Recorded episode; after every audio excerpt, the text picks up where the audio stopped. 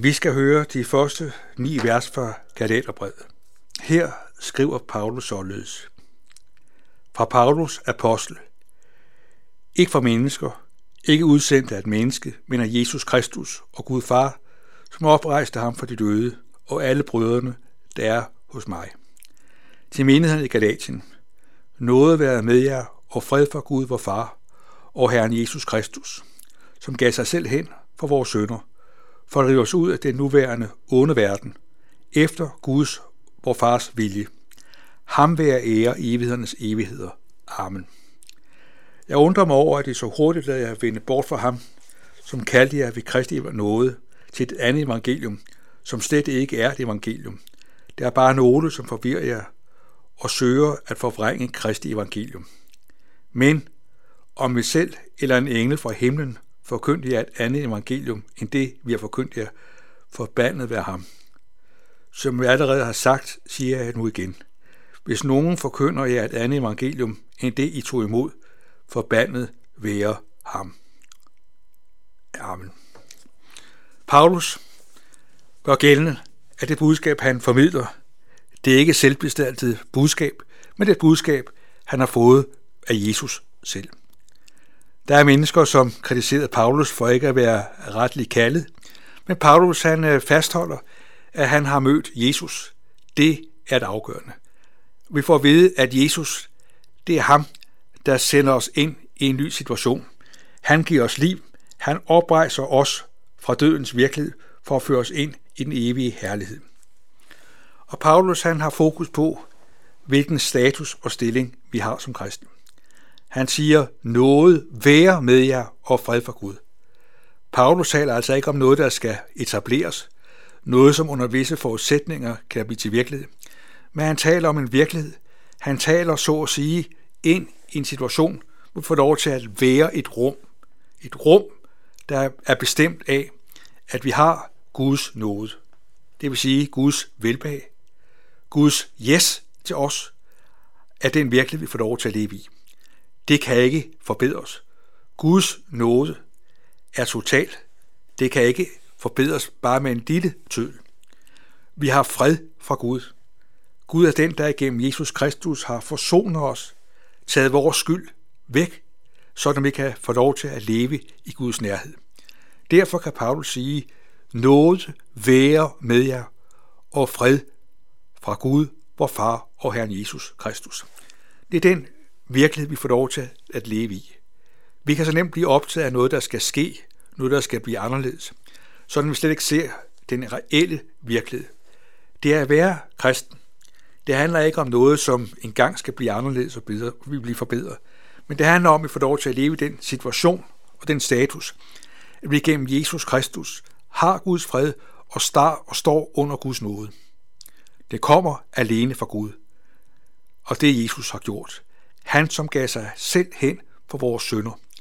Det er den forunderlige virkelighed, at Jesus en gang for alle gav sig selv hen for vores sønder. Han gav ikke bare sin overflod, noget han ikke behøvede at have glæde af at have brug for, men han gav sig selv hen for vores sønder. Det gjorde han for at skabe en ny situation for os. Han har revet os ud af den nuværende onde verden. Vi hører Gud til. Vi er ikke af denne verden. Det vil sige, at, den, at det ondskab og den synd, vi oplever og slides af på den ene eller den anden måde, det er ikke en total bestemmelse. Vi hører Gud til. Vi er fredet ud af denne verdens magtgreb. Det er det perspektiv, Paulus har fokus på. Det glæder han sig over. Og skulle man tænke, at, at så var alt i den skønneste orden. Men Paulus han er rystet over, at mennesker kommer ind på et andet øh, spor. Øh, de øh, bliver på en mærkelig måde fanget ind af, af et spor, som fører helt bort fra Kristus. Og det er jo ikke fordi, at det, øh, de bliver præsenteret overfor, er noget, som er forkert fra ende til anden. Paulus han siger, at det evangelium, de er optaget af, øh, er blevet for, forvansket. Og det, som var problemet, det var, at man tænkte, at Jesus, han er fin, han er god nok, men vi har også brug for at blive omskåret. Vi har brug for at overholde hele Moseloven. Er det ikke sådan, at der er noget, der kunne blive forbedret i vores liv? Sådan kan vi godt tænke, når blikket retter, rettes mod os selv. Vi kan se skrøbelighed og fejl på den ene og den anden måde. Og så kan tanken nemt komme, at der er noget, vi skal gøre. Det er ikke sådan, at Jesus bliver droppet. Men det er som om, man ligesom tænker i en, i en kategori, Jesus plus noget mere. Og nu er det ikke sådan, at jeg tænker, at det i Danmark er sådan, at spørgsmålet om at øh, opfylde Moseloven og blive omskåret, er det problem, som vi står for. Men det kan, der kan være andre øh, situationer, som kan bringe os ind på samme vildspor. Man kan være så optaget af, at kirken skal have en ny struktur, at man skal have den fuldkommende menighed, man skal være mere overgivet, man skal være mere helhjertet. Det er det, der mangler. Og disse, disse overvejelser, disse tanker, kan på en underlig måde føre os helt væk fra evangeliets centrum. Det var det, Paulus oplevede og var totalt frustreret over. Han taler om, at nogle forvirrer med et forvrænget kristi evangelium. Læg mærke til, at øh, det er jo ikke sådan, at det øh, fornægter, at Jesus har levet. Det er jo ikke sådan, at de fornægter, at Jesus ikke er Guds søn. Men de mener, at der skal noget mere til. Og sådan kan man få det, at man i den grad ånder og tænder på, at nu må vi have en ny kirkestruktur, nu må vi have en ny øh, menighed, nu må, vi alt, nu må vi sørge for, at alt bliver totalt renset fra fejl og problemer på den ene og den anden måde. Og så bliver det på en mærkelig måde sådan, at det man er optaget af, at øh, alle de sekundære ting, som måske kan have noget sandt på sig, på en mærkelig måde bliver evangeliet. Det er det, man lever for, det er det, man ånder for. Og der er det, Paulus han siger, at øh, der er kun et evangelium. Budskabet om, at Jesus ved sin lidelse og død opstandelse har båret vores sønder og givet os retten til at være Guds børn. Det er evangeliet. Der findes ikke noget andet evangelium. Det kan godt være, at mennesker kan virke tiltalende, kan virke sympatiske, kan være hjælpsomme, og på den ene og den anden måde øh, virkelig på det menneskelige plan gøre en god og stor forskel. Men det, som er afgørende, det er, at evangeliet er kommet på tidsspor. Og her er der ingen vej frem.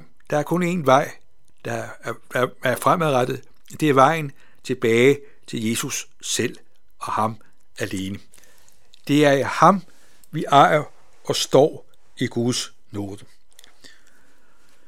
Derfor er det så vigtigt, at vi ikke bliver forvirret, at vi bliver vildledt, at vi til stadighed har fokus på, hvad er det, Jesus er?